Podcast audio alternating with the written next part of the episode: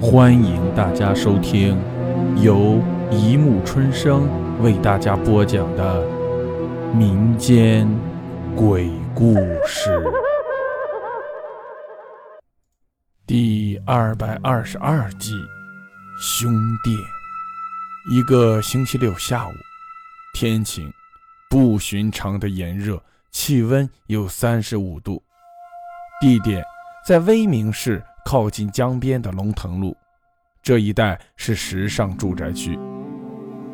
中学教师王伟住在父亲遗留下的小洋楼里，他很庆幸，这个下午妻子带着两个孩子去游泳了，使他难得有了几个小时的清静时间。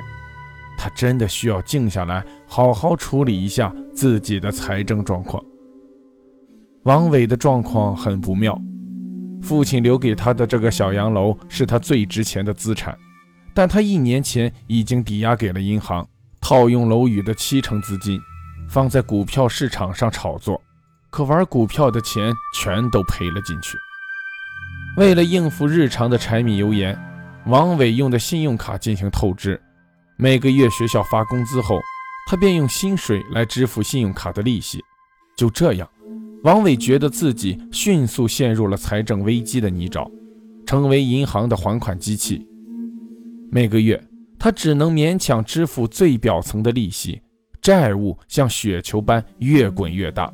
在可预见的未来二三十年里，他完全没有机会脱身。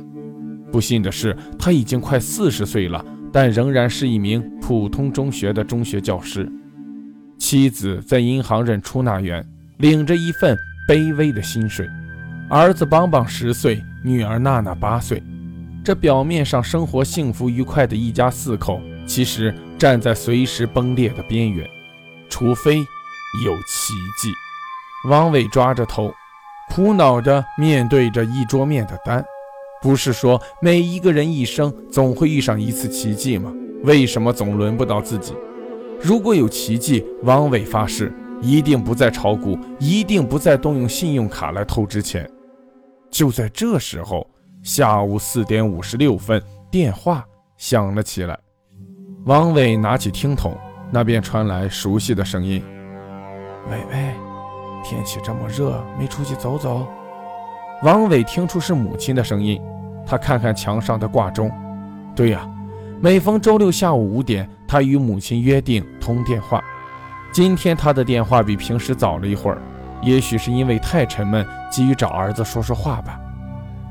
王太太自丈夫过世后，寄居在枫岭的吴长烟，帮忙打理寺院周围的果园，无事时与一帮尼姑一老妇人搓搓麻将、念念佛经，就这样悠闲度日。王伟很少跑去探望母亲，但周末这个电话一定少不得。其实。两母子也没有什么共同的言语，为了避免无话可说的尴尬，王老太太会向儿子读当日报纸的新闻。她在电话的另一边总是唯唯诺诺，算是一种孝顺的表现。这个炎热烦躁的下午，王老太太又打开报纸读道：“喂喂，报上说拉登有吮手指的习惯，还经常尿床。”王伟一边用肩膀夹着听筒，一边算计着。他记得父亲死后留下一笔现款给母亲，应该怎样开口管他要钱来应急呢？王老太太仍在读报，据说拉登仍躲在阿富汗与巴基斯坦的交界处。突然，听筒里传来一个男人的声音：“我那份钱什么时候可以拿？”王伟吓了一跳，急忙问：“你是哪一位？我、我、我、我、我妈妈呢？”对方显然听不到，然后另一个沙哑粗犷的男人声音传来：“一百万现金，全部是面值一百元一张的，一万一捆扎好，你随时可以来取。”王伟一听那笔钱的数额，不由吸了一口冷气，肯定是电话搭错了线。他能听到对方讲话，但对方却不知道他在听。有一笔巨款一百万正在进行交易。他吓得半点声音都不敢发出。先前的男生说：“这次这件事办得很棘手，可不可以跟阿正说多加点沙哑的男生说：“少废话，一百万已经给你准备好了。晚上六点整，去紫轩区龙兴酒楼门口的报纸摊找肥肥。另一个男生怯懦下来：“我从来没见过你们，我不认识谁是肥肥。”沙哑的男生笑道：“你认识钱就行了。哼，我现在说拿钱的暗号，小心，注意听好。龙兴酒楼门口的报纸摊。”王伟觉得这一次好像有人给自己送来了巨款，他屏息静气，紧张地用手捂着电话筒，发动全身上下每一根神经，使尽全力去听清楚那拿钱的暗号。沙哑的男生这样说：“你先到报纸摊找肥肥，给他一百元，说要买两份《南方周末》。”另一个男生怯怯地问：“买两份报纸？”为什么要用一百元？沙哑男生哈哈大笑，哈哈，当然了，如果你是正常的顾客，当然不会用一百元买两份报纸，即使真的会，也会找报贩找钱。他干咳了两声，但肥肥不会找钱给你，只给你两份《南方周末》，你也不必多问，跟他多要两本《新周刊》，肥肥就会明白你是过来拿钱的人。我们预备了一个中号手提包交给你。里面就是你的一百万元酬金。男人问了一句：“就就这样简单？”沙哑的男生说道：“就这么简单。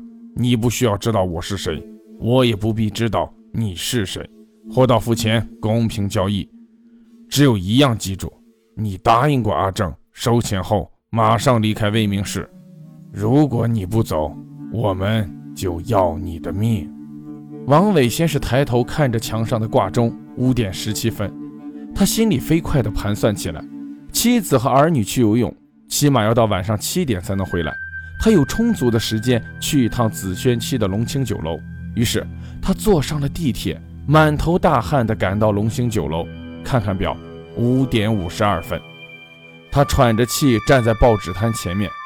我，我要找菲菲。我是。看守报纸摊的只有一个人，是个瘦子。王伟有点不明白，为什么这样干瘦的男人竟然叫肥肥。他有些犹豫，又抬头望望报纸摊后面酒楼的名字“龙兴酒楼”，没错呀。肥肥很不耐烦：“哎，你是不是要买报纸？”王伟答应了一声，在钱包里掏了许久，将一张一百元面值的钞票递给他。肥肥拿着钱，凝望了他一会儿。递上两份《南方周末》，王伟不要他找钱，依照电话里说的，我还要两本《新周刊》。肥肥这次不再慢条斯理，他低下头，飞快地从报纸摊下取出一个很重的、开口都被缝死的手提包，连同两本《新周刊》递过来。王伟双手接过，当指尖碰到手提包时，想象着里面是赤裸裸的一沓沓钞票时，心里有种眩晕的感觉。他快步离开报摊，走了两三步后才想起什么，回头对肥肥说了句“多谢”，再偷偷看了看手表，五点五十九分。王伟尽量克制不让自己奔跑，怕引起路人注意。他快速地向地铁站入口走去，差点撞到一个四十多岁的瘦削男子。直觉告诉王伟，此人就是刚才在电话中约定去取钱的那个人。他正急匆匆地向报纸摊方向而去，双方擦身而过。王伟甚至听见了那人急促的喘息声。回家了，王伟的心脏依旧剧烈跳动。他紧紧地揽着那个手提包，还有两份报纸、两份杂志，迅速走出家门。墙上的挂钟显示六点四十五分，妻子和女儿还没有回来。他赶紧锁上门，气急败坏地四处找剪刀。要把手提包的开口剪开，剪刀没有找到，他发狠撕开手提包，里面竟然是一沓沓旧报纸，哪里有什么钞票？偏偏在这时候，电话铃响了，又是王老太太。喂喂，我刚才漏读了一段新闻，最近匪徒在电话里偷窃，假扮有大钱可拿，趁机引人上当，然后追踪他们回家进行抢劫。王伟听母亲说到这里，当场呆住。门铃刚巧又响了起来，他透过防盗眼看见刚才在报纸摊遇到的肥肥，还有几个大汉，隔着门在咒骂：“ 早告诉你了，拿了钱就要离开威明市，为什么还要回家？”